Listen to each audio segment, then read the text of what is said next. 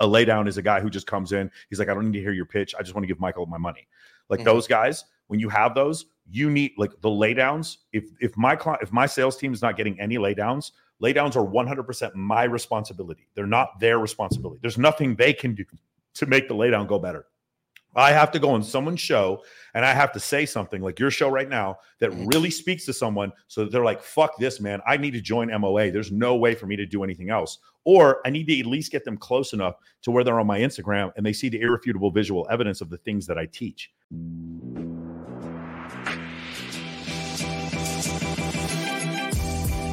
Great experiences build great leaders.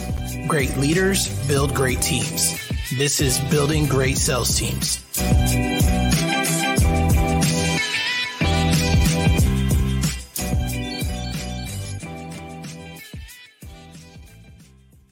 All right, guys, welcome back to Building Great Sales Teams. We are live for this one. I have a very special guest today. Michael Sartain is in the house. He's a retired U.S. Air Force captain. He's the founder of Men of Action Mentoring.com. He's teaching men how to become more desirable, forge elite networks, and live a high status lifestyle. He's also the host of the Michael Sartain podcast. He's a trader, a philanthropist, charity event host, and social media expert. Michael, welcome to the show, brother. Hey, man. Thank you, man. I appreciate you guys having me on. Awesome, man. Well, we met at Adam Lyons Smart CEO event. And right away, as soon as you started talking, I'm like, all right, this dude knows what he's talking about.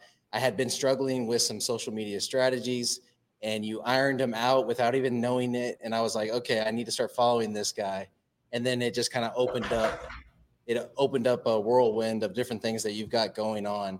And so my question, my first question is, how do you capture leads from social media despite all the noise that we see on social media right now? Yeah, it's really great. So um, for for me, because I have I'm a coach and I have a, uh, what you would consider a high ticket uh, program. It's over mm-hmm. five thousand dollars for my, my least expensive program. There's uh, the first off, the first thing I would recommend for anyone who's in an arena like that. Let's just say you have a low ticket offer or whatever.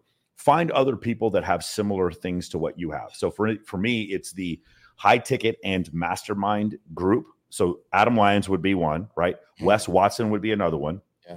Dan Fleyshman would be another one. He's got a hundred a hundred thousand dollar a year mastermind.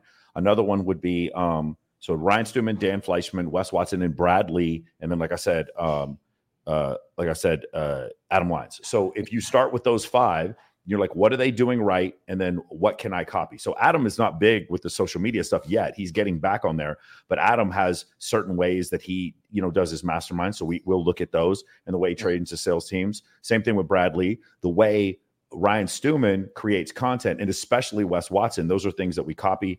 Um, and so that's the first thing I would do is find five sort of like mentors. And the great thing about social media is that I don't ever need to meet them. I've never met Codie Sanchez. We have a similar, we have some people that work for, uh, I have a social media manager that used to be her social media manager. And so that's like mm-hmm. a connection between the two of us, but we've never actually met. And so the thing about uh, the two of us is, uh, you know, I can still learn from her even though I've never met her. It's a really great thing about social media is that, like, when you are looking for a strategy, one of the easiest things to do is just find people who are successful and copy what they do.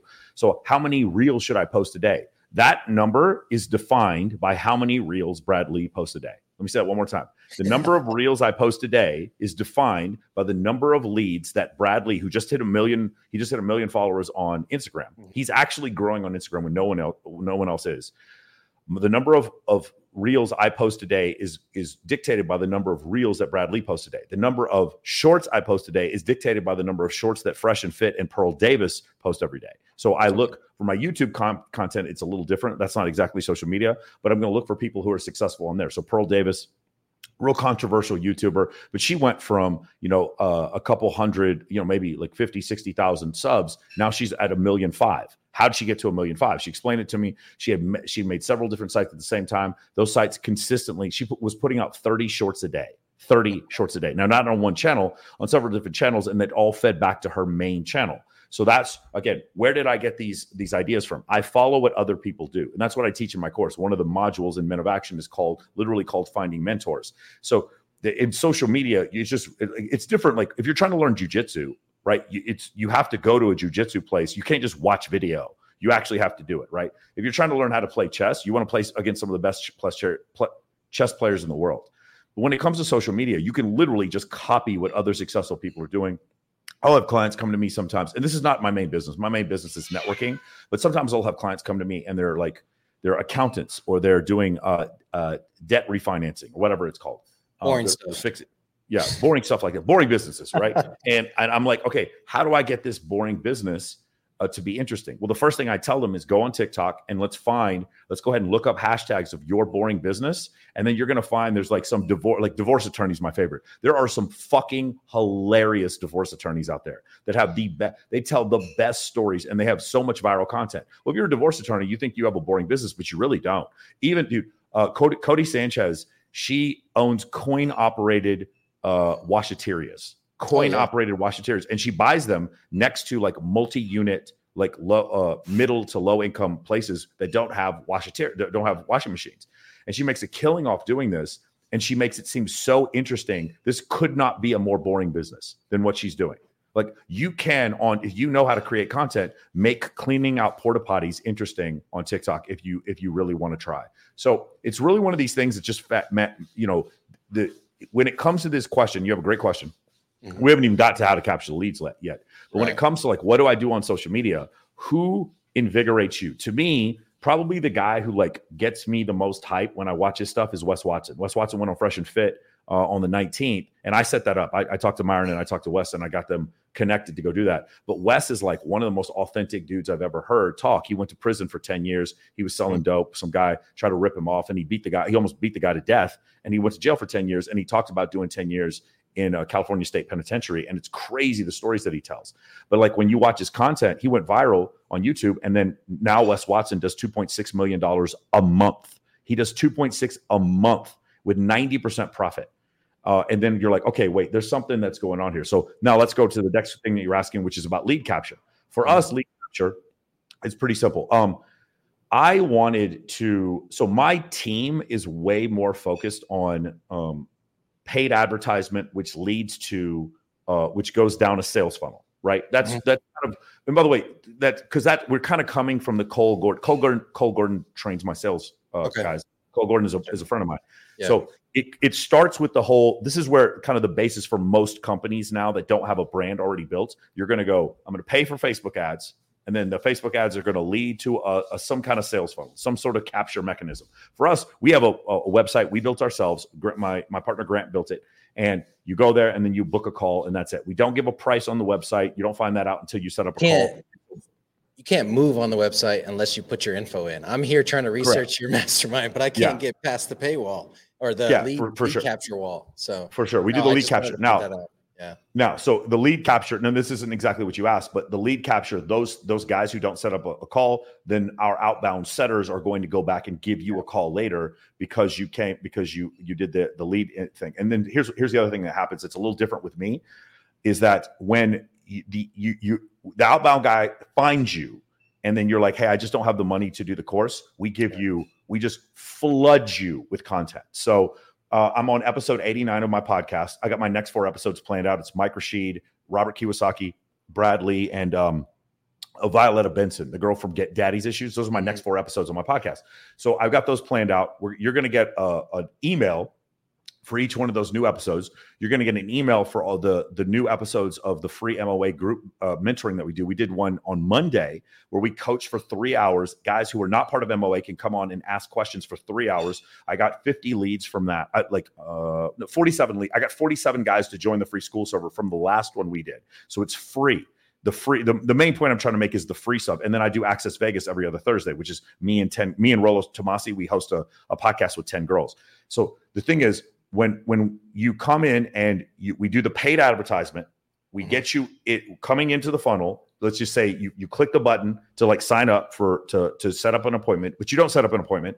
We still have to we get your information. From right. that information our outbound setters are going to then contact you. Now i will tell you the most difficult mechanism in this company that i have right now without a doubt is the setters and the closers. It's not even close like nothing else. Everything else we can we can send to a guy in Nepal. Someone in the Philippines can do right. it. Everything else. That is the only thing we can't do. The setters and closers. Those people are like fucking gold. Those are my offensive linemen. I'm trying to win a Super Bowl. Those guys are my O linemen. Those guys block for me. I cannot. The, the well, uh, when Emmitt Smith won his first rushing title, right afterwards, he brought every one of the offensive linemen a Rolex watch. What I do, my sales guys, we all go to Jamaica together with 150 girls in, in September. That's what I do with my guys. So they have a they love working for me, right? That's that's what we. We yeah. little different incentives in my company. Right. Uh, so uh, you know, just as friends, we're all going as friends. It's a it's a big Bible study thing we do at Jamaica. So okay. the, the thing the thing the thing I'm trying to say is, uh, so the outbound guys will go and get that lead those those people that were those captured leads, and then the rest of them will set up they'll they'll click click to sign up for a call. Then they usually get on the call, and I think, uh, hey Tristan, what are we called to close now? Like fifteen percent, something like that. Okay, he's on call. Maybe it, it, it's I can't remember what it is, but it's like mm-hmm. maybe lead to close is fifteen percent or something. Like, yeah, I, I, I can't. I, maybe I'm saying this wrong. I know it's a really it's a high number for us. It might be 20 percent, something like that. Yeah, lead lead um, to close, I would be surprised, but call to close makes a ton of sense at fifteen percent. Yeah, call to close maybe fifteen percent. Insane, like you would. Be yeah, yeah.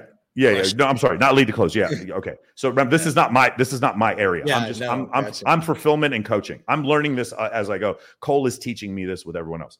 That's so anyway, that's that's what we do. We I know we have a really high rate when it comes to that, but it is a five thousand dollar product, or it's, it's, more than that six thousand dollar product for my cheapest product. So when you when you realize that, so now I understand that my lead to close, like you said before, is going to be a pretty low number. Mm-hmm. So what what I try to do is, like I said before, funnel the guys who can't afford it. These are the college students or the guys who are like we have a lot of people who love my content that live in India or Brazil and just can't afford the, the content. Then we, we want you on the podcast. We want you on the free school server. We want you reading all the books. We still want you to fix your Instagram. We have a free course where we fix the first four. We do the first four steps of MOA. All that stuff we get for free. There's a year's worth of content that you can watch for free from Men of Action without even joining the course. And then we just want you in the cycle. Eventually, the goal is to have a low ticket offer, right? Mm-hmm. Where did I get that uh, idea from? Low ticket offer. I actually got it from Andrew Tate. The reason why I do a show with Rollo Tomassi right now is because Andrew Tate reached out to me about a year and a half ago. He reached out to me on WhatsApp or on Instagram. We started talking back and forth, and we went to WhatsApp because he knew he was going to lose his IG, and he was going to come out to Vegas, and we were going to do an interview. He couldn't do the interview. He come, couldn't come to the state, so he set me up with Justin Waller. You guys can watch on my podcast. I do interview with Andrew's business partner, Justin Waller. Then after Just, Justin goes to uh, Reno and does an interview with uh, Rollo Tomassi. Rollo sees my content. He's been wanting to do a show in Vegas. Immediately, we hit it off. This guy, the only human I know that reads as much on evolutionary psychology as me is Rollo Tomassi. Immediately, we get along. We're both huge NFL fans. We're, we're like we just it, look totally get totally click with each other. We don't agree on everything, but we just become very good friends very quickly. Mm-hmm. And so Rollo and I do a show together because of that. So where, where's the lead gen? Again, the Access Vegas show that I do with Rollo, we have uh, I give all of Rollo is one of my affiliates. So is Myron Gaines. So is all the other guys who come on my show, unless they're selling their own products. So like Justin Waller has Hustle University, so he's not gonna he's not gonna do an affiliate code. So I have the remember the first thing I said was paid advertisement. So the second part is the affiliate stuff. The affiliates are going to be like, you're going to go to an affiliate page. Again, this was all designed by Grant. You guys, Grant Jordan, my partner, you don't have to design it yourself. You can actually do it on your own. Uh, or do it on your own. There's there's ready-made affiliate things, but for right. us, it's first name, last name, email, and then just uh, PayPal link. That's all we have, and we pay you we pay you ten percent.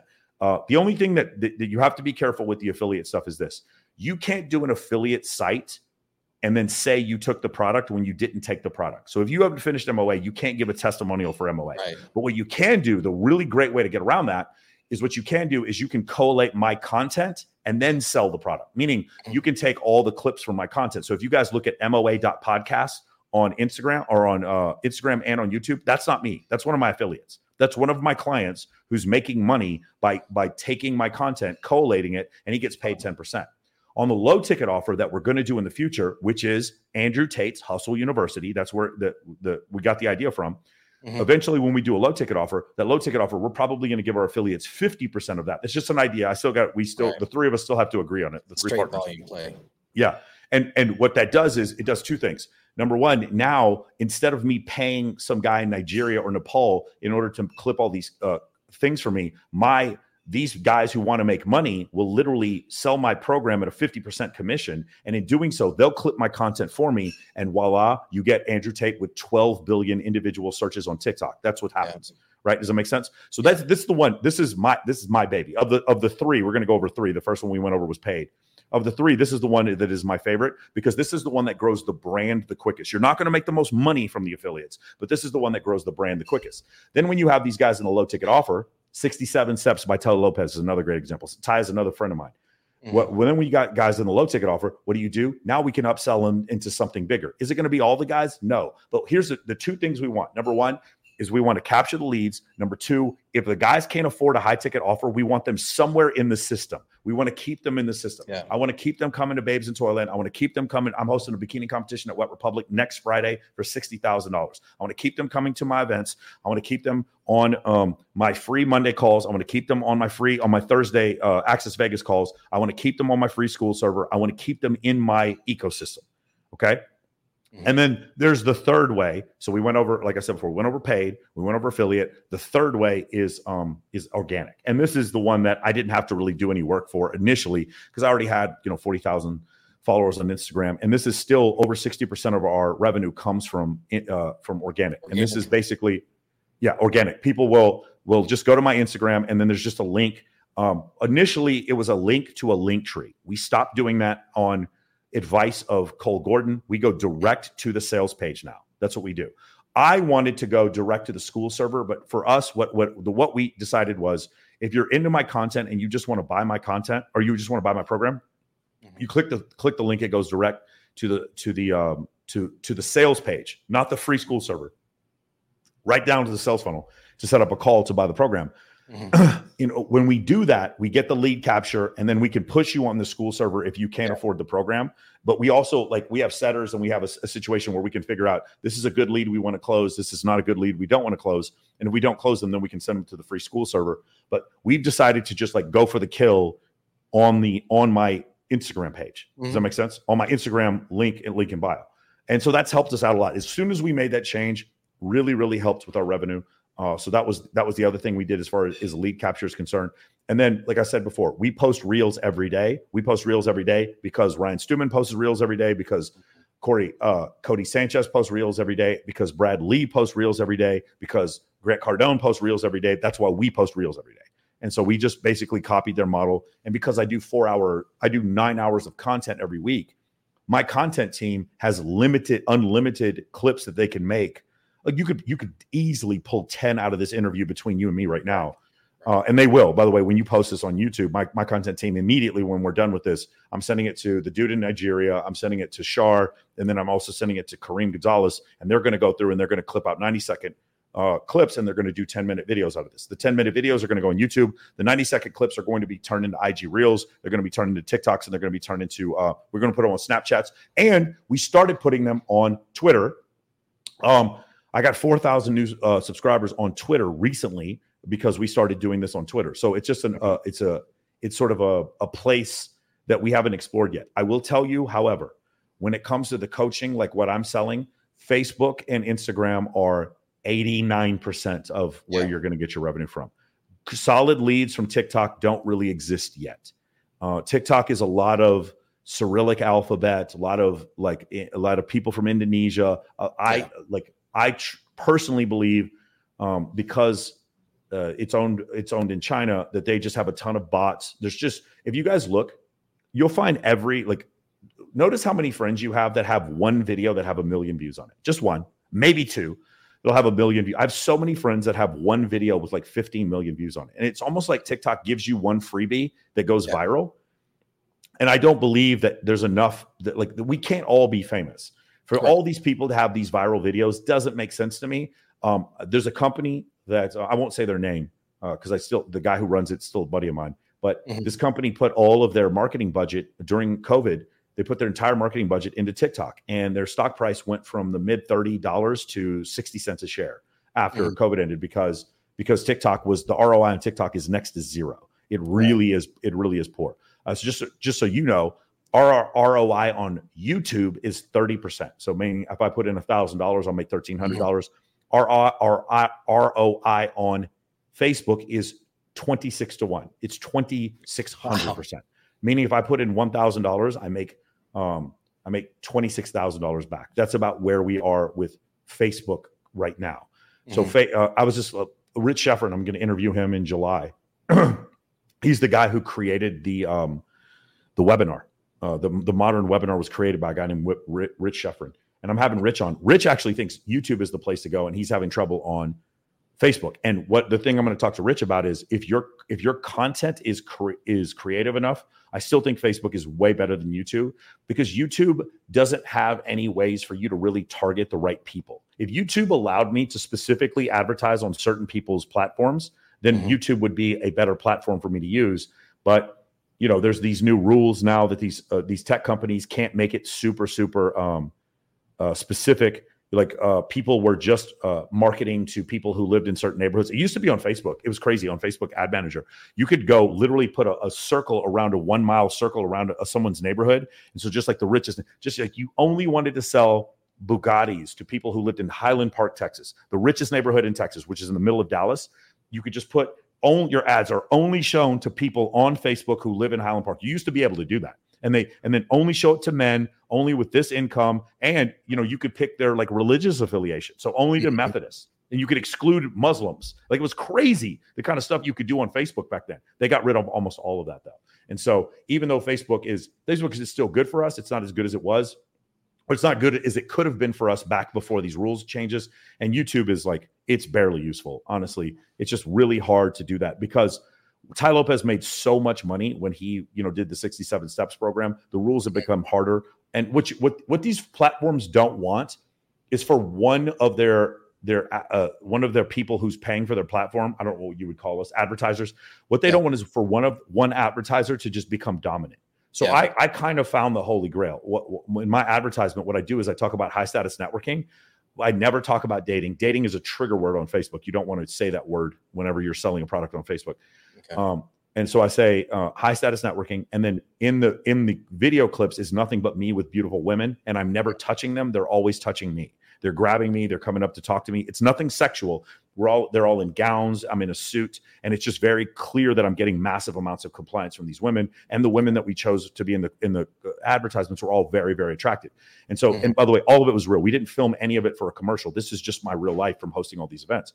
Mm-hmm. We use all that content for the advertisement, and like I said, 26 to 1 ROI. That's what we've been getting. So, the, as far as the capturing the leads, the affiliate thing that we talked about before, the paid and the organic, all go back down through a funnel. We happen to have three different funnels. So, it's one funnel for organic, a different funnel for paid, and a different funnel for affiliate. The page, the page looks a little different. I'm going to do my best to unpack some of that. Okay. and and whenever someone's reeling like that, I'm just like, I'm just going to shut up. You know what I mean? Because mm-hmm. at that point, you're just giving game after game after game after game.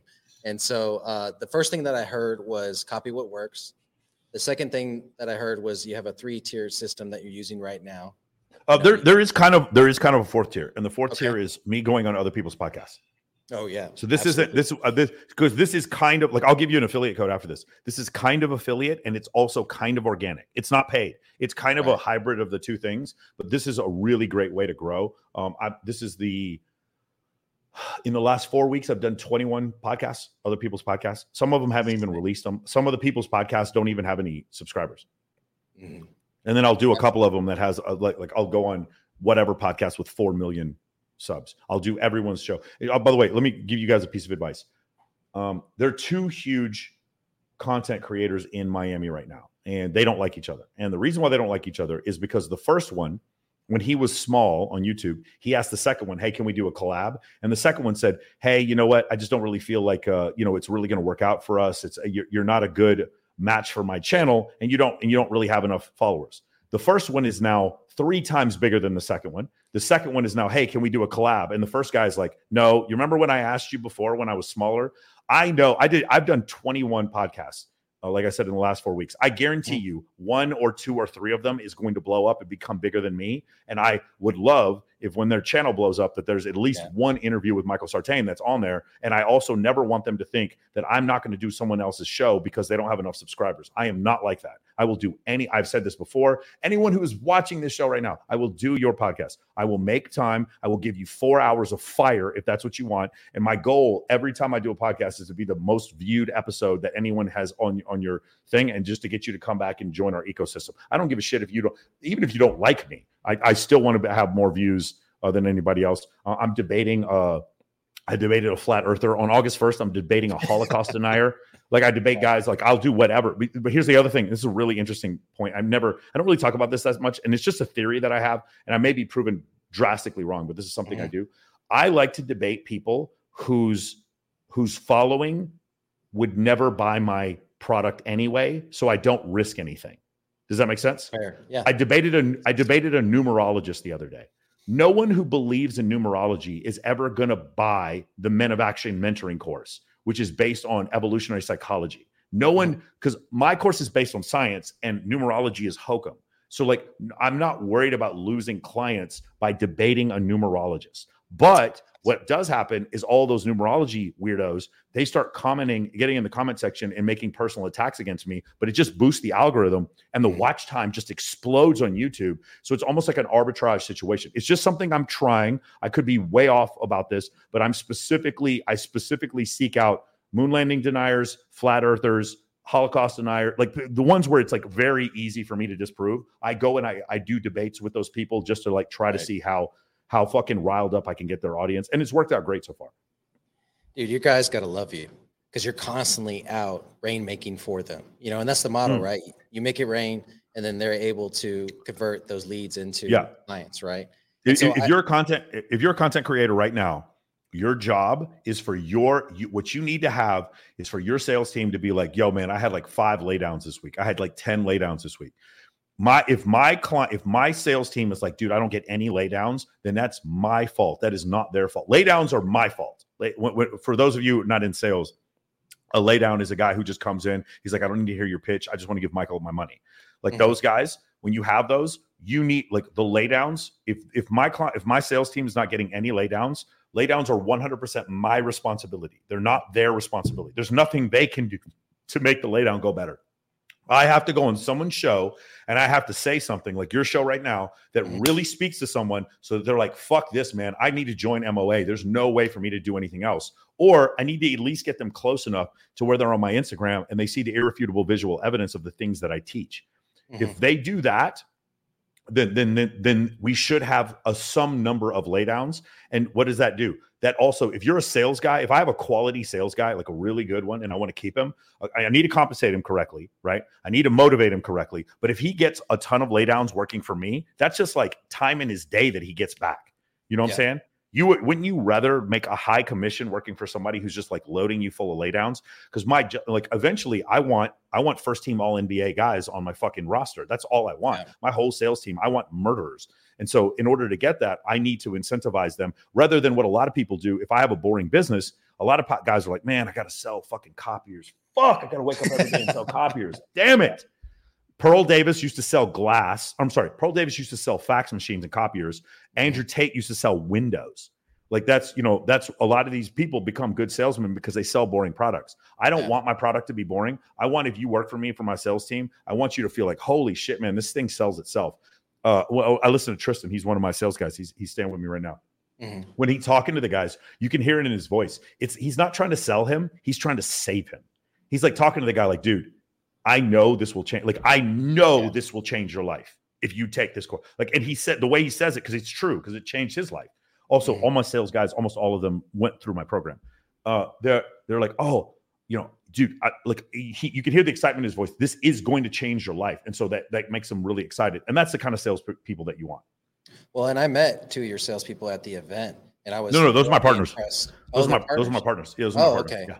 All right, they were asking questions about you know bringing the people in and and uh, how to how to fleece them basically and get the best salespeople out of it and everything. Yeah. So we had a conversation, and I was thoroughly impressed. And that's kind of what I look at and why I wanted you on the show. I was like, well, if these are people that are at least managing his sales team and and like you said, they're your partners, then that's a good reflection. And I want him on the show to talk about his team and how he's built yeah. that out and everything.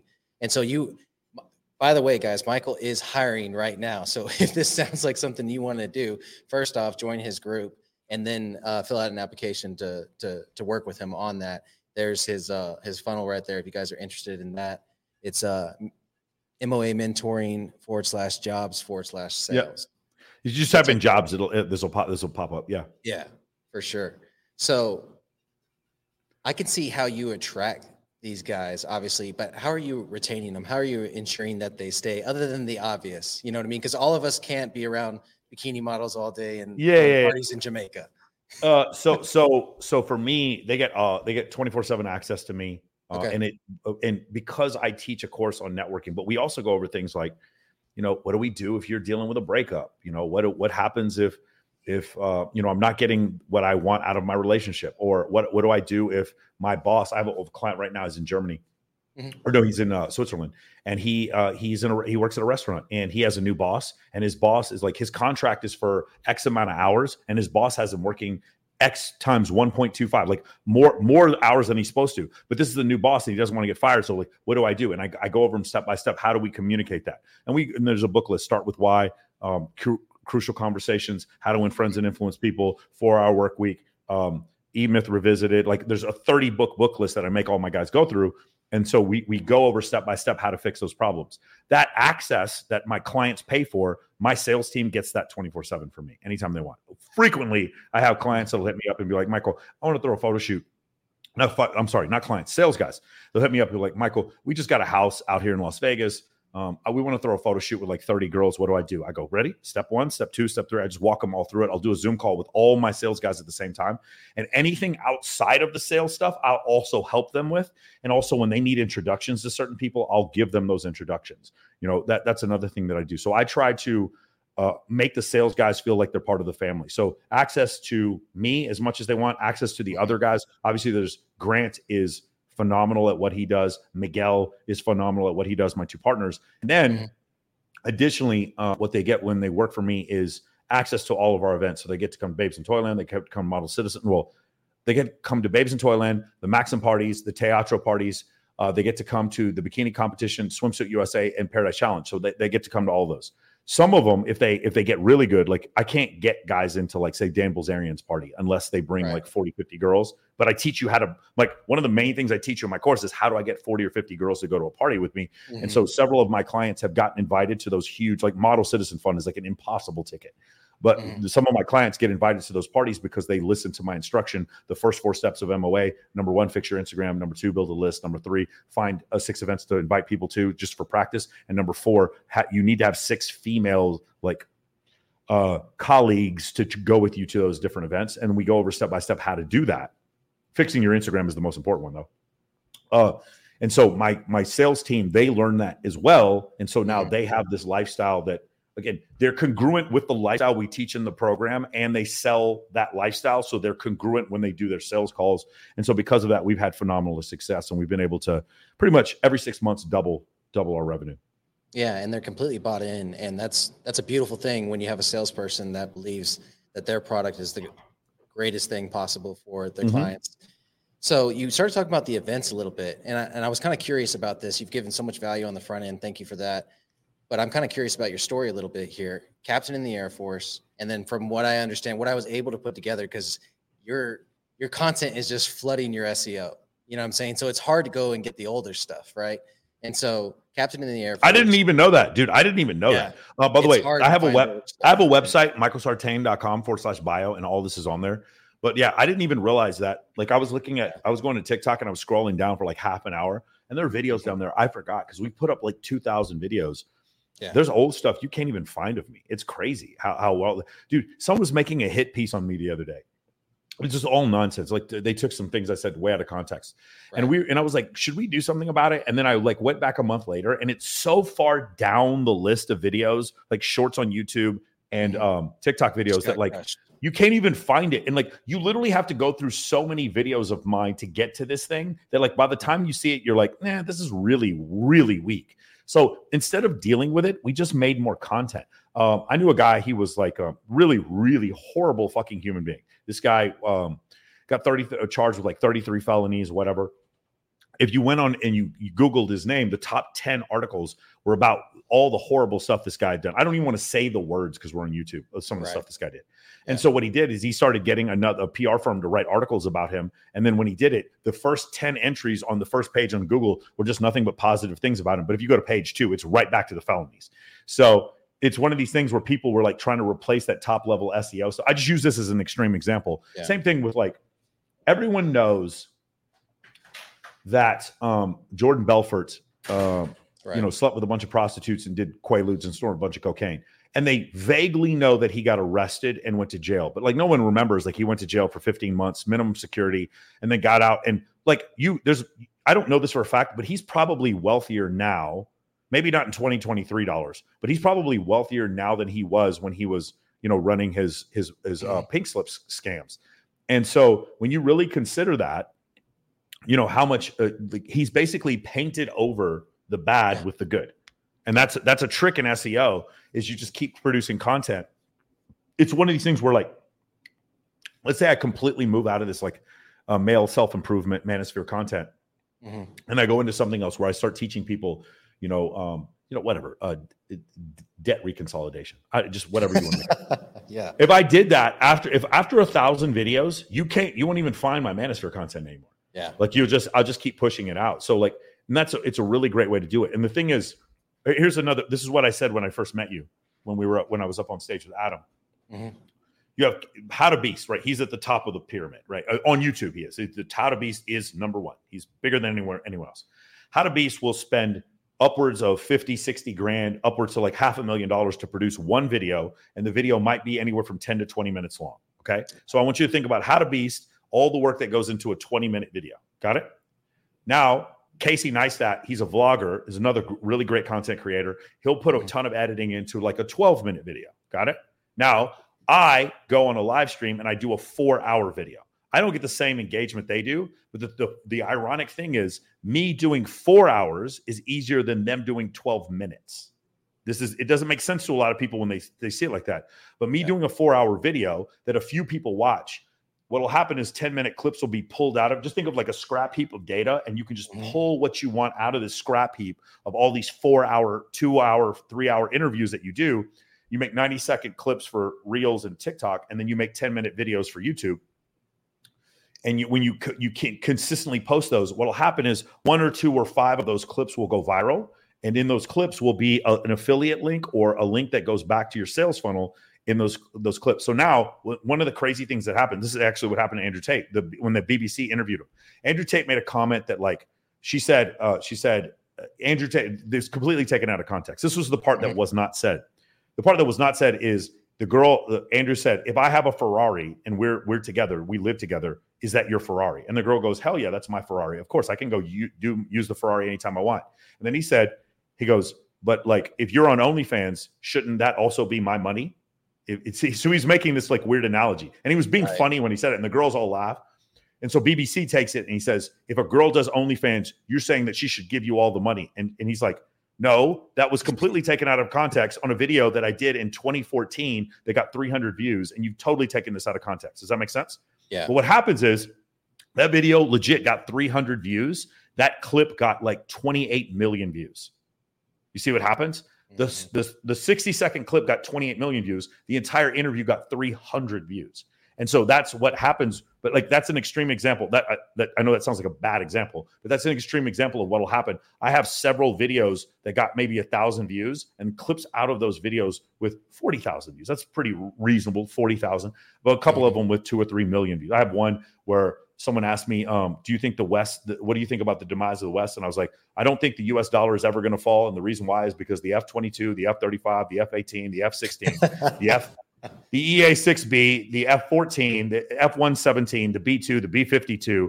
Um, and then I just went on for like half an hour, just saying like the M1, uh, the, the Bradley fighting vehicle, the M1 Abrams tank, the 11 nuclear-powered Nimitz class uh, aircraft carriers, the submarine arsenal, and the ICBM structure. No, I don't think any country is going to take over the United States, and I think the U.S. dollar is going to be fine. And that thing got three million views when I when I posted that.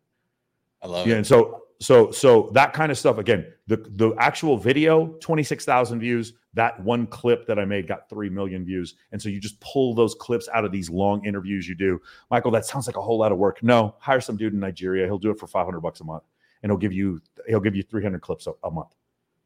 And you just flood you'll flood your clientele, your your potential clientele, which is content every day, and that's what that's what's going to happen. One of the things that I've also seen is that older content creators, like guys who've been doing this for you know 15 years or whatever, they're used to posting only really good photos once a week in order to keep their content going. And now this idea of posting four times a day, they, they just feel like it's way too ostentatious, but it's what you got to do to win now. And it's really, it was honestly Grant Cardone who kind of started us all down this path. Grant was posting 10X. like 10, yeah, 10 times a day. He was posting. And there was this really funny conversation between Grant Cardone and Brad Lea where Brad's like, listen, Grant, dude, oh, you're posting so much. Like, I'm going to have to unfollow you.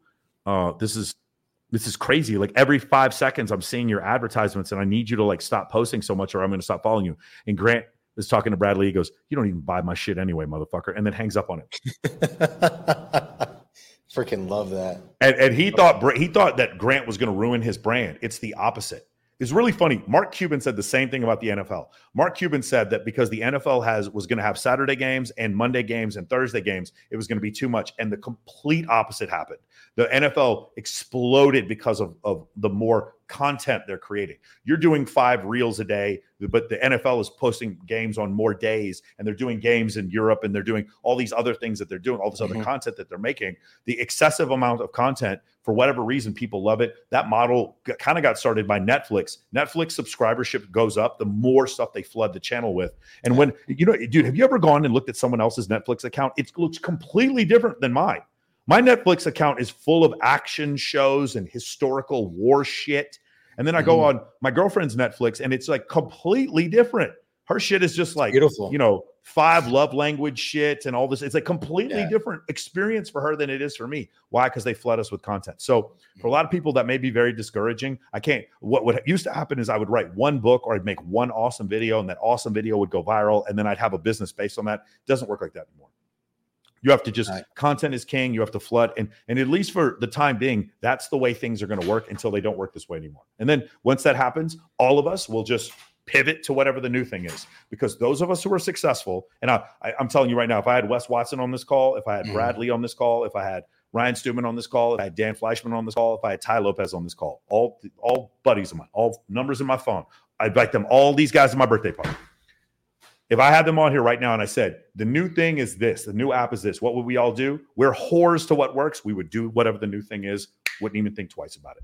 We do not care. We do not hold on to our previous beliefs about anything when it comes to marketing and sales. We quickly are a whore to what works and we will change to whatever the new thing is immediately because social media is fake but the money's real. So that's the only re- that, so we don't really get care what the new thing is. We're just going to do whatever. If everyone listen, if Rumble takes off, which could happen, if Rumble takes mm-hmm. off because you because of YouTube censorship, and I don't know if you guys have noticed, YouTube has walked back some of their censorship because of the explosion of Rumble. If that happens, also you'll you're going to notice TikTok is going to or TikTok and Instagram are going to roll back some of their censorship because of what's going on in Twitter. They have to. It's just supply and demand in the market. If that starts happening and, and everybody t- goes over to Rumble, you know I'm going to be the first guy over there to Rumble. I'm not even going to think twice about it. Yeah, that makes a ton of sense. I mean, I as soon as you said that, I downloaded the app and I and I messaged one of my VAs and I was like, "Hey, learn everything you can about Rumble because apparently no. it's going to blow up." I had heard about no. it before, but it was one of those things. It's like, hey, you know, I I keep hearing about it, I keep hearing about it, whatever. But it, it takes an interaction like that sometimes but, just to get you on it. You already have a StreamYard account. It costs you nothing. Just start a Rumble, and then this this this thing that we're live streaming on YouTube right now, just put it on uh-huh. Rumble. It costs them. Do Rumble and Twitter and Facebook and YouTube all at the same time. Don't. There's no reason you can't live stream on all those at the same time. Then what you do, I learned this from Fresh and Fit, is mm-hmm. you're going to cut the rump. You're going to cut the Rumble feed from. They cut YouTube actually. They'll cut YouTube. They'll cut um, TikTok and they'll cut Facebook and push everybody to Rumble because because Fresh and Fit knows they're going to lose their channel. They're hyper conservative, you know, red pill manosphere stuff. So they know they're going to probably lose their channel at some point. Mm-hmm. Um, and so they're pushing, they're preemptively pushing everyone to Rumble. And Andrew Tate, you know, he has freedom of access on Rumble. The the he can say anything he wants on there. Nobody gets banned on Rumble. Nobody. The, the, the only thing I'm going to warn people about. No one gets banned for anything on Rumble. Yeah. So because of that, you're gonna you're gonna have some some extremely Bullshit. fucking extremely offensive shit on there, and no one's gonna get banned for it. Okay. No one, you can say scream the N word, whatever. Nobody says any. So that's the only bad the issue with Rumble. I wish there was a little bit more decorum on that platform. But the problem is because all those people have been deplatformed on YouTube, they've all moved over to Rumble. No, that makes a ton of sense. So going from the Air Force to trading to now being a coach and an influencer and running your mastermind, like how did that step even happen? You know, retired, retiring from the Air Force and then going into trading. I, I imagine that was already happening when you were in the Air Force, but the other the other jump, how did all that happen?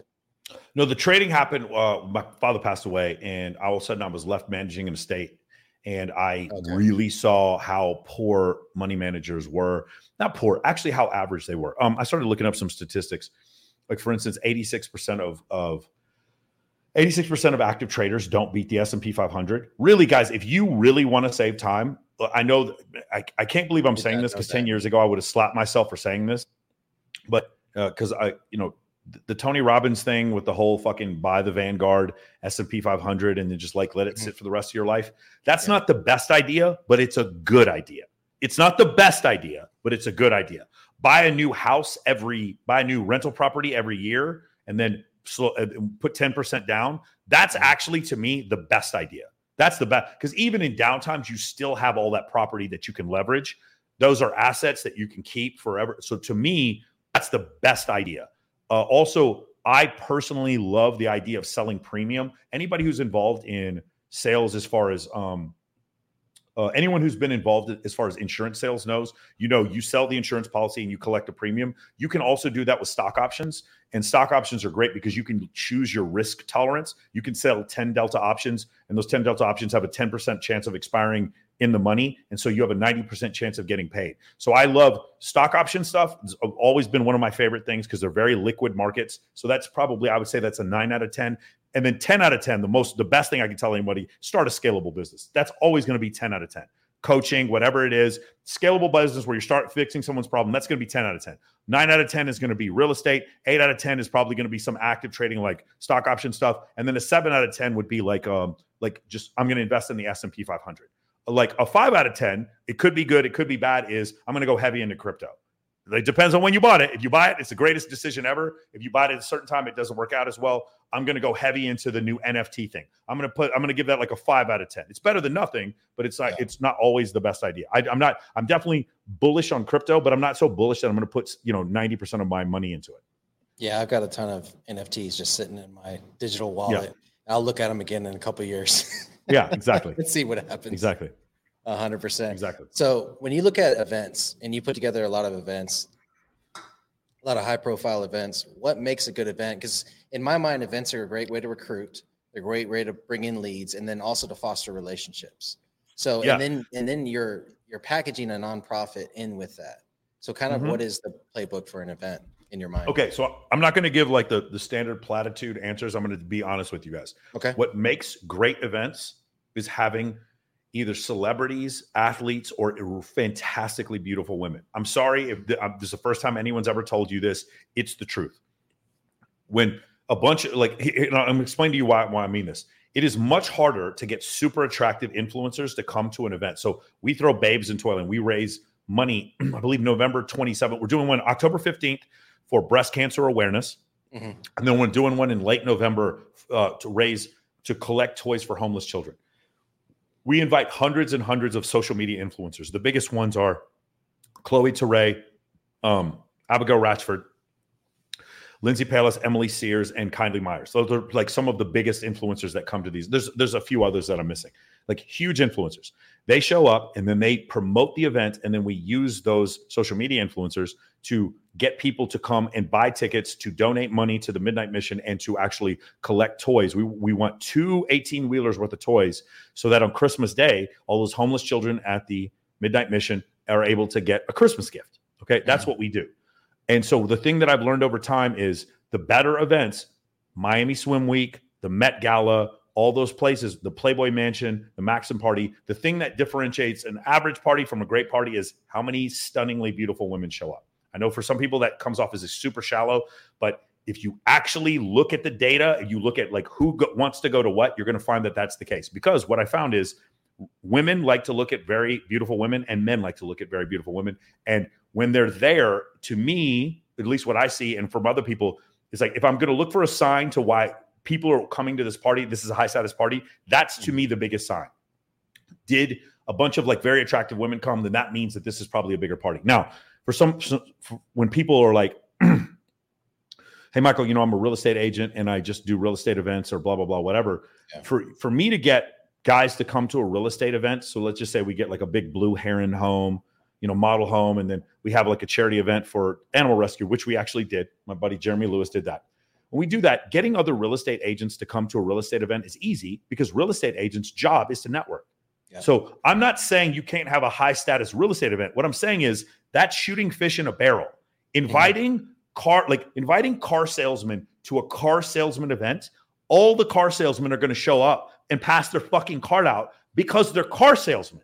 It's Yeah. easy to get male professionals to show up to these events. So having male professionals show up to your event is not a sign of a high status event.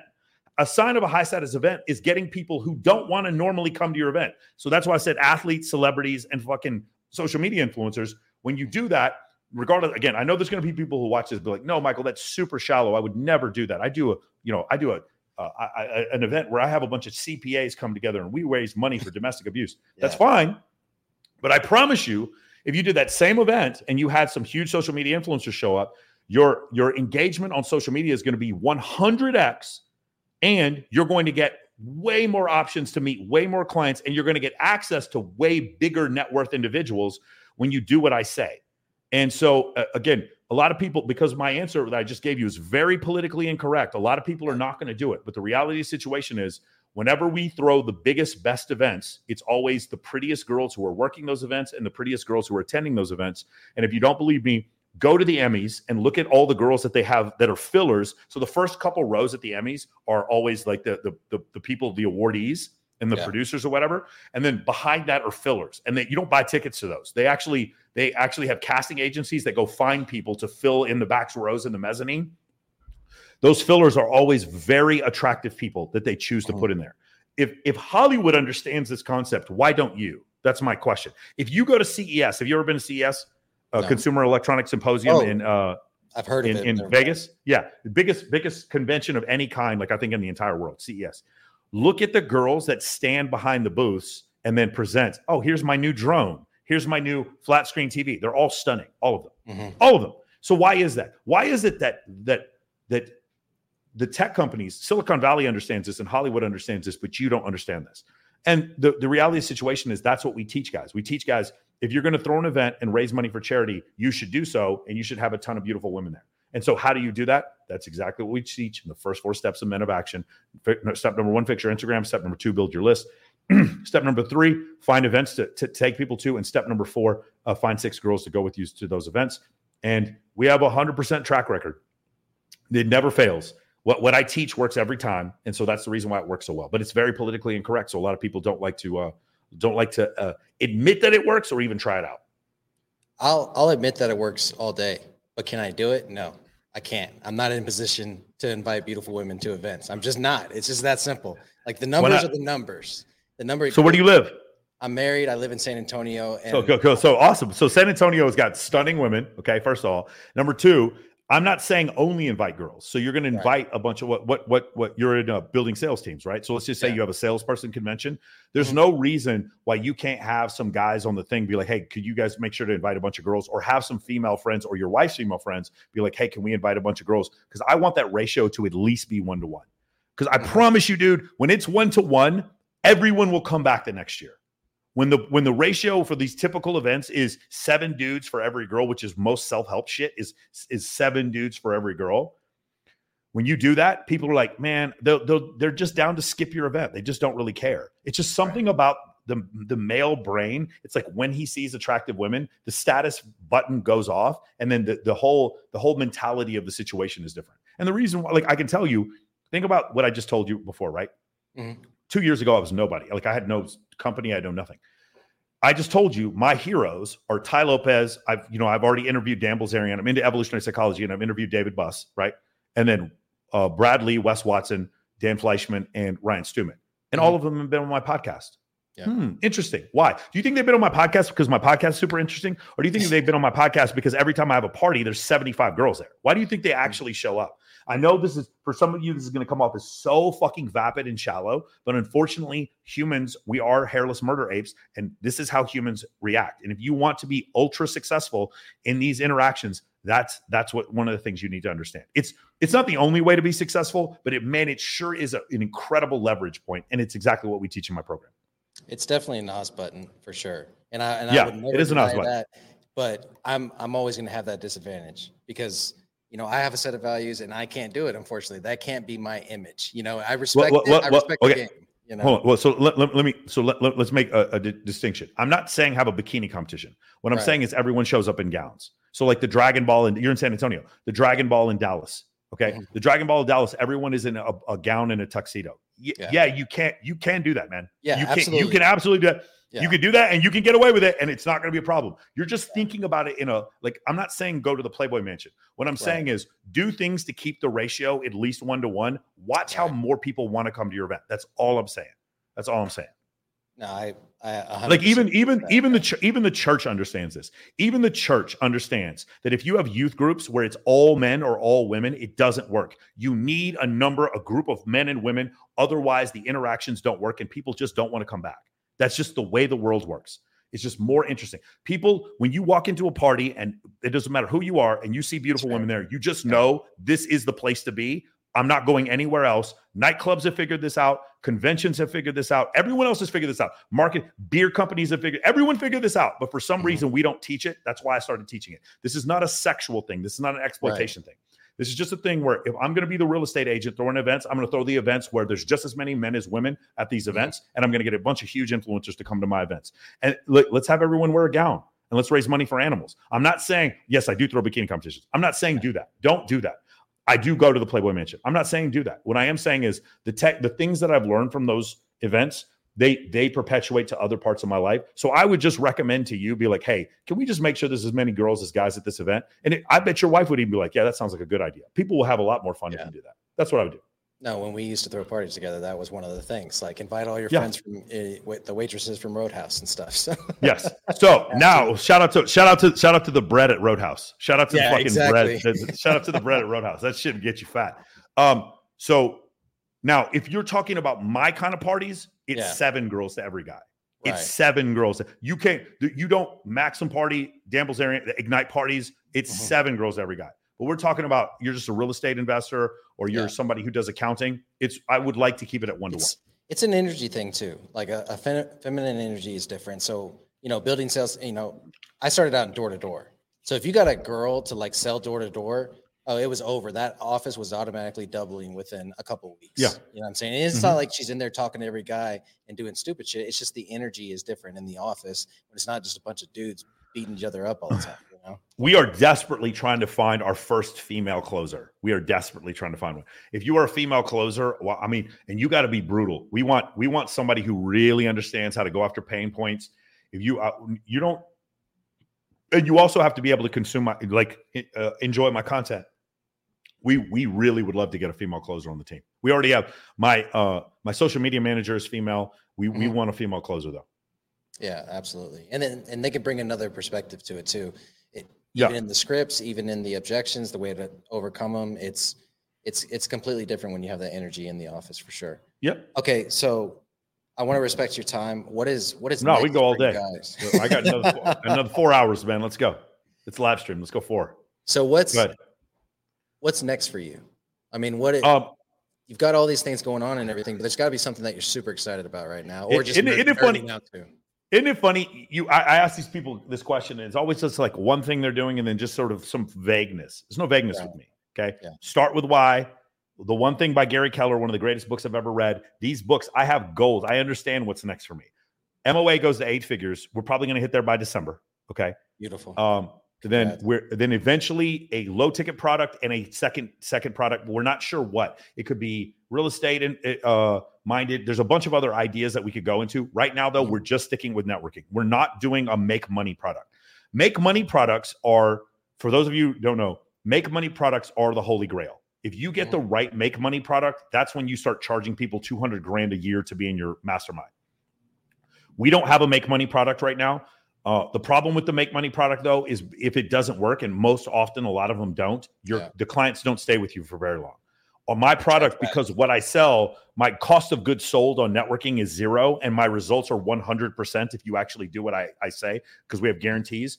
my my success rate is 100% even though I don't have a make money product, which is causing our business to grow. But if you get the right make money product, that is the ultimate holy grail because what happens is guys invest in your product and then they get an ROI on their investment. So that, that's why Wes Watson is at 2.6 million a month because one of the products he sells is how to teach you to become a personal trainer for other people using social media, which is what he does. So you end up making the money back that from from his program when you mm-hmm. buy his program. That's what he does specifically. Uh, uh, Brandon Carter does something similar, uh, and then uh, so so he teaches you how to build your own business using that business model. That's why a lot of guys. That's why their programs do so insanely well.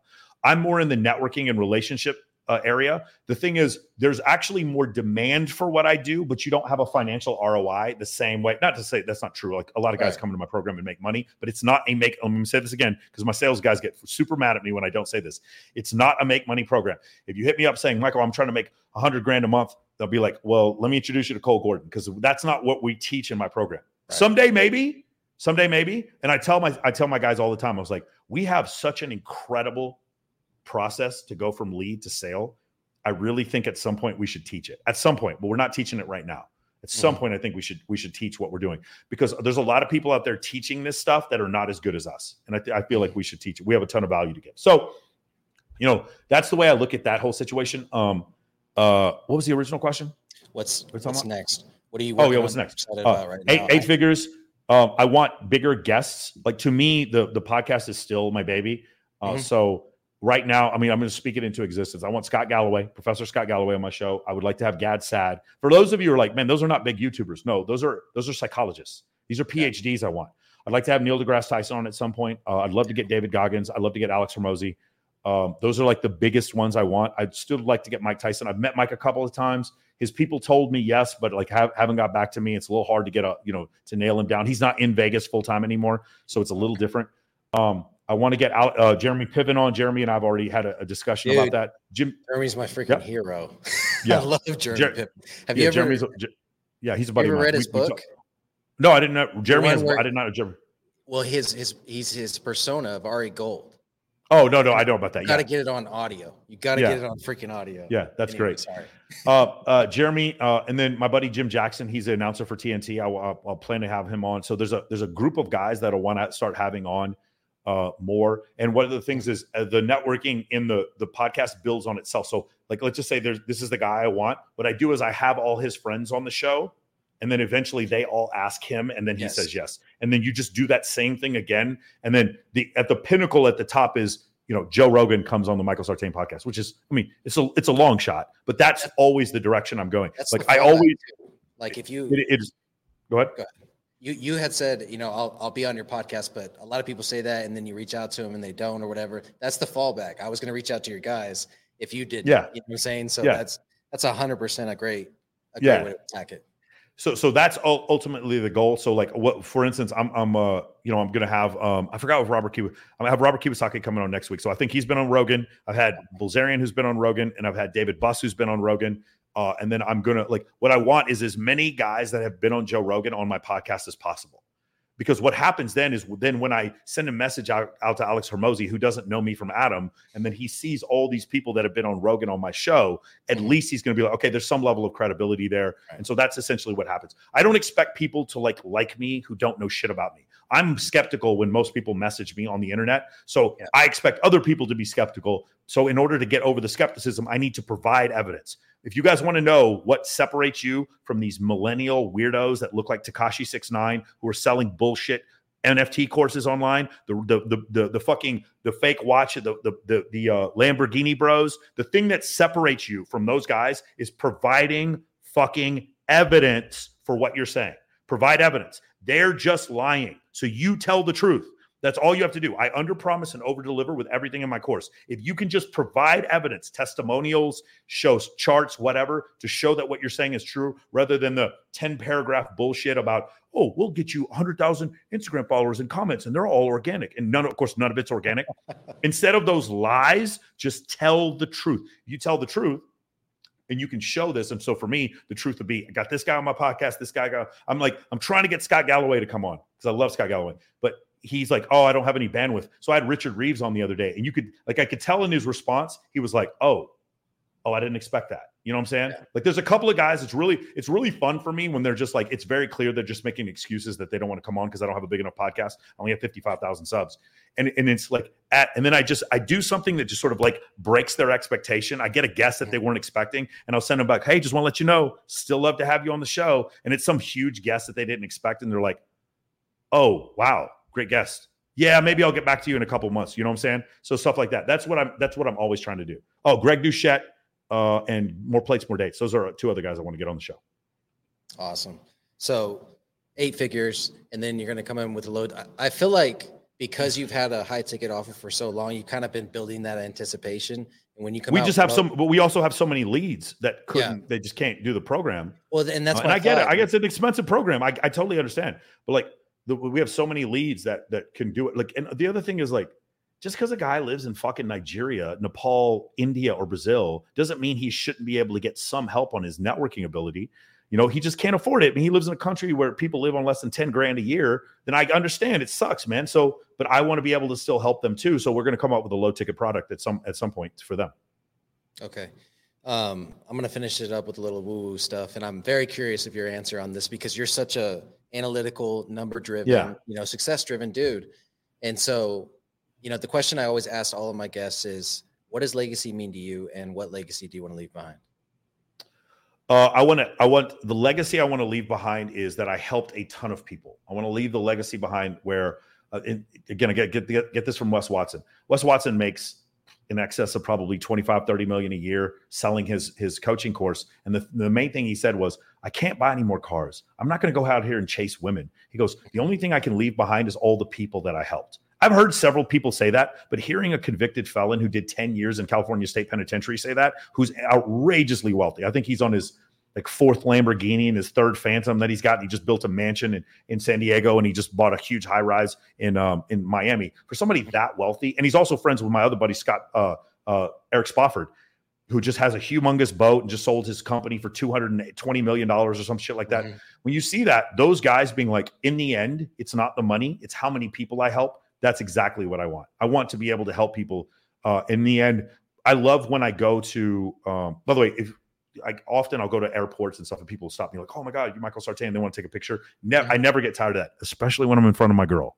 You guys can ask me to take pictures, especially when I'm in front of my girl. Just come up. I'll, just, I'll take all the pictures you want. Yeah. But um, being able to help people in the end, like being able to do that, is really uh, important to me. And the other thing is like this: um, there is a certain responsibility that we have to the truth. And there's a response like we want to make money but there's also responsibility that we have to the truth. And sometimes in order to make money we forget that responsibility. And we start to do things like push out con- nonsense conspiracy theories or start calling women bad names in order to sell like a dating product or something like that. We just kind of like we sort of mesh we we we uh screw up our eye we we we have questionable morals in order to make more mm-hmm. money I don't want to do that. Uh, I, what I would prefer is again, we all have a some response, especially if you grow as an influencer, you have a responsibility to the truth, and mm-hmm. and the truth is not something that you read on some political website that's some conspiracy that you have no like telling people that UFOs exist is not exposing the truth. There's still no evidence that there are aliens here. There really isn't. I don't care what anyone says. There is no evidence to suggest that. There's just conjecture and just a bunch of fuzzy photos. Mm-hmm what you have a responsibility to the truth. And um, what what are you willing to do for that responsibility? How far are you willing to go? I have a pot, i have a, a clip that's coming out tomorrow um, where so a friend of mine uh, adam sosnick went to romania to in, interview andrew tate last week. And in doing so he comes back he posts some clips from the interview. His instagram has been deleted and it's been permanently deleted. And there's uh, Instagram did not give him a warning, and they're not allowing him an appeal. They've just taken his account down because he was posting clips with Andrew Tate. Mm-hmm. So now the question becomes: when you post that kind of content, and he's not saying he's not breaking terms of service, he's just right. he's offering a different point of view. Is it worth losing your Instagram for that, and then like seriously hurting your business? And so, mm-hmm. who gets to win there? Do the tech companies get to win because you're not willing to give up that amount of money? In my case, I have 17 people that work with me. So what happens with them? Do they lose yeah. their jobs because I had an interview with Andrew Tate? I have to make these decisions. here's the thing: I shouldn't have to make those decisions. I should. I live in a country that has the First Amendment. I should be allowed to express myself. And what's even further is that I'm a, a, a member of the media. I'm not even expressing that I agree with his viewpoints. I'm just allowing him to express his viewpoints. So what happens to me? Like the other thing I'm really concerned is uh, August 1st, I'm, I'm debating Nick Fuentes, who's like a Holocaust denier. So what happens when I have him on my show and I disagree with every single thing this guy says? Am I gonna am I gonna be deplatformed just because I have a debate with him? Is that what's gonna happen next? These are these are some of these conundrums that you have to think about as a content creator. Like, what are you mm-hmm. supposed to do here? Like, because big tech, it doesn't seem to be very uh, mutable. They don't seem like they don't seem to be very punchable. They don't seem right. to listen to when people give them criticism, other than the situation with um, Elon Musk and Twitter. They don't seem to mm-hmm. listen you know? Yeah and you so, have to buy the whole platform just to get them to listen. Yeah no I, I, the solution is the, the the solution for youtube was rumble and the solution for facebook i think was twitter you know twitter being allowing more conservatives to be on the platform. I think the solution for instagram is someone's going to have to come up with some other photo sharing platform that's like tiktok or instagram but you don't get banned because you wear you have an american flag. You know what i'm saying? Yeah. Yeah. Again, I'm I'm I'm a political moderate. Uh, the other day, Nick Merck, um, he said something to the effect of "Stay away from our kids." When they were there was an LBGT yeah. uh, protest up north in like Riverdale or something like that, and he he didn't he didn't make any anti uh, anti trans or any anti LBGT right. comment. All he said was keep them you know stay away from our kids. What he meant was he doesn't think children should be indoctrinated uh, before puberty to for that lifestyle, and that's all he said. And because yeah. of that, Activision took his skin down yeah. off of Call of Duty because of that. That is ridiculous. That is ridiculous right? Now, me saying that, am I going to be banned for making that statement? That is re- that is rational for a, a, guy who's in his 20s who just had his first kid for yeah. him to not for him to want to protect his kids. That is a rational response for a rational human being to have. And for you to say, "Oh no, he can't say that. That's homophobic and we're going to take that off the platform." That's not rational. You're, you're showing more of who you are than he's showing who he is. So that's the kind of stuff. Those are the questions you have to ask. Are you willing to lose that? Now, in Nick Merck's case, Nick's probably pulling in, you know, several hundred grand a month playing COD. He doesn't, he gives a shit about that Activision skin. And to be fair, Activision, if they have any brains in their head, they're going to put Nick Merck back on his, on their platform because he's one of their biggest content creators. They're I think he's stupid. playing right now because of that. Huh? He stopped playing it? Not, yeah, he stopped playing because he's not playing. He stopped playing COD. I didn't even know he wasn't playing COD. Other ones have stopped playing too because of that. That's amazing. Yeah. yeah I mean, that's the whole thing. Like it should, yeah. it should not have gotten this acrimonious. This is mm-hmm. ridiculous. Mm-hmm. Someone should have had a conversation with him, and that conversation should have been broadcast publicly, and then people could have gone back and forth, and a resolution could have been had. Instead, you just pull his shit down. That's the mm-hmm. way it works. It's funny how my uh, my side, and when I say my side, I don't mean conservatives. When I say my side, when I when I say my side, I mean people of reason. It's funny how people of reason are open to debate, and people who are not of reason just want to pull you down and then have no debate, right? Instagram takes down Adam Sosnick, no debate, right? That's essentially what happens. If your values and your viewpoints are truly correct, ha- argue them in a form of open debate. Now, I happen to enjoy open debate, uh, which is you know it. helped me make a lot of money, but it's also probably going to get me canceled on certain platforms. I, I, I can see that in your future. I, I can see it, especially with the way things are going for everybody else, you know? Yeah. But I love that you're still doing it. You're still saying it, you know, and yes, it, it is a tough decision to make. I mean, we all have these values we have, and, and one of yours is freedom of speech, right? I mean, that's what yeah. we fought for for this country. So I, I can imagine how convicted you are in that. You know, for me, it was like I had this past where I was unfaithful, you know what I mean? And so I made sure you know, I ended up reconciling with my wife, and now so that is yeah. just something that I, I don't toy with anymore, and that's kind of what we talked Got about it. earlier. But um, one of my people was right, so one of my regional managers was doing that, and so I ended up having to to cut him loose because we had established core values in the company a year before, and he brought in 1.3 million a year to my company. Crazy. And I had to I had to make He's a sales decision. guy. Yeah, a regional sales guy. Yeah, he's a sales guy. Hey, I'll I'm give you his info all day long. I'm asking for a friend. I'm asking yeah, for a I friend. got I got him another contract with AT&T. I made sure he could sure. still eat, but we, sure. you know, we separated. We just had different different values. Yeah, of course. You know, I totally understand. Yeah, no, we have so, we have similar we have similar values, but it's not like that. Like if somebody yeah. in the company, if one of my clients snitches on another client, like right. oh, you know, like uh, I've had this happen before where um this uh the, the, some of my clients were complaining about a certain photographer who was like creepy around the girls And so another guy who didn't like me screenshotted the conversation from Discord and sent it to that photographer. I don't blame the photographer. The guy who snitched on us out of the course. We don't we don't allow snitches in our course. That's ridiculous. That's crazy. That is the most unmasculine shit I could possibly imagine. Like you did you should have confronted him. You Mm-hmm. confront the person. You don't snitch on them. That's not the way it works. That's So, what I did. I confronted him, and it was with one of my admin, unfortunately. Yeah. And then I cut him loose, and Yeah. he never heard from me again after that. You know what I'm saying? Yeah. Like it's his to deal with, not mine. Yeah. hundred percent. For sure. Awesome. Awesome, brother. Well, I can't thank you enough for coming on the show. I mean, the the value you've dropped has just been insane. And and I did. That's why I wanted you on the show. Once I heard that, I was like, more people need to hear this. Too many people are over evaluating their content, not putting enough out, and not jumping on the new trends. You know, and at the bottom line, it's just what you said. What did you say? You said social media is this, but it makes money. Yeah, social media is Fake. And I'm okay with that. Rule number four in Men of Action: social media is fake, and I'm okay with that because the money's real. Also, the world is not fair, and I'm okay with that. That's another. That's the second part of rule number four. I love it, brother. Uh, I want to thank you again for coming on the show. Appreciate all the the time that you spent doing this for for us little guys. We're little guys for now, you know what I mean. But like you said, we may blow up someday. I, And, I, uh, I guarantee you, someone someone I've who's interviewed me in the last year is going to blow by me here pretty soon. I guarantee you it'll happen. Yep. I love it so much. Appreciate you coming on the show, brother. All right, man. Thanks. Take care, brother.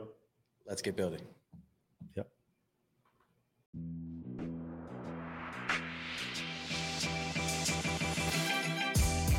Thank you for tuning in to this episode of Building Great Sales Teams. We appreciate it. Be sure to execute on everything that you just heard and let's get building.